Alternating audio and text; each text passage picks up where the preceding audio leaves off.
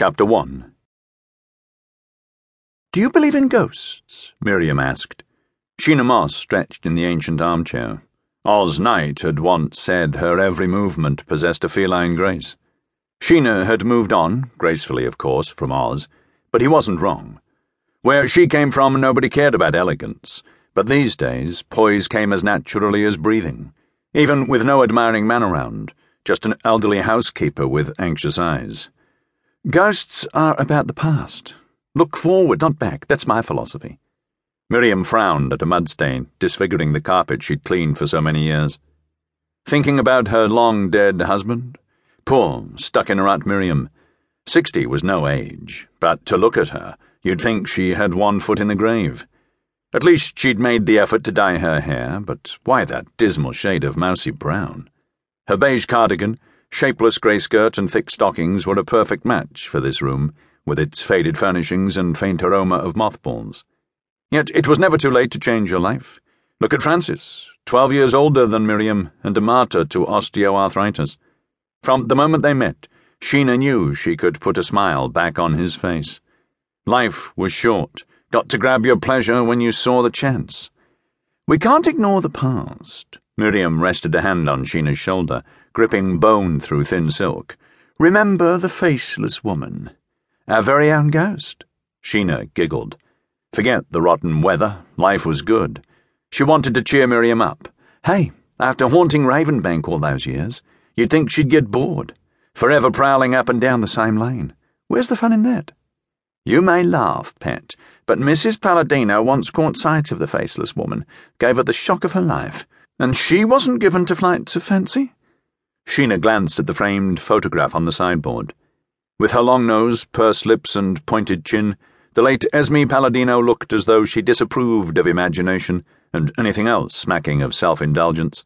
You'd never guess she'd drunk herself to death. Spooky. Shenagh pretended to shiver. Makes you wonder why she carried on living in Ravenbank. Why ever not? This is the loveliest spot in the lakes. Ghost and all. Miriam brightened. You could be so happy, pet, living here permanently. This is your home. Thanks. You're very kind. Yet Miriam was also wrong.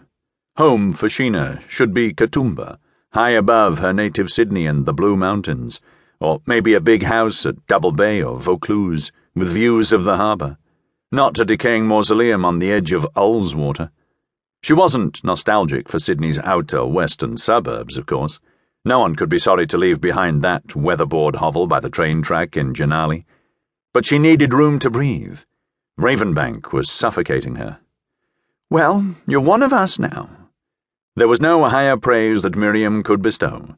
Shenagh was the daughter she'd never had, according to Francis, and for sure she'd have been a massive improvement on Shenagh's actual mum a surfy chick who gave birth at 15 and was run over by a truck one night when she was out of it on cocaine, looking for business on the streets of Caringbah instead of looking after her daughter. You're very kind. You're not fretting about that dreadful man Meek, are you, pet? Miriam cared. That was the difference. She'd never even met Craig Meek, but already she was worried sick about what he might do now he was out of prison. Hey, it's fine. Craig isn't any sort of ghost, just a selfish troublemaking bully. Nice as pie as long as everything is going his way, but when it isn't. Miriam peered at her, as if straining to decipher a message written in code. Promise you'll be careful. Now he's back in Pooley Bridge. Well, it's too close for comfort when he has a history of violence.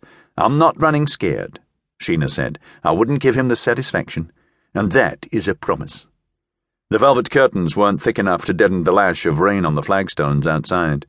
The clock struck six, but it felt like midnight. The vast sitting room was drafty, despite the crackling fire. Shenagh reckoned the whole house needed a makeover to bring it into the 21st century, but she wasn't going to hang around waiting for it to happen.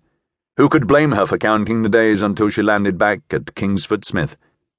Miriam tossed another log from the wicker basket onto the flames and Shenagh reached out to warm her hands. Why do you ask about ghosts? Don't say you've forgotten. Today is Halloween. I wanted to go to a party. Shenagh feigned a pout.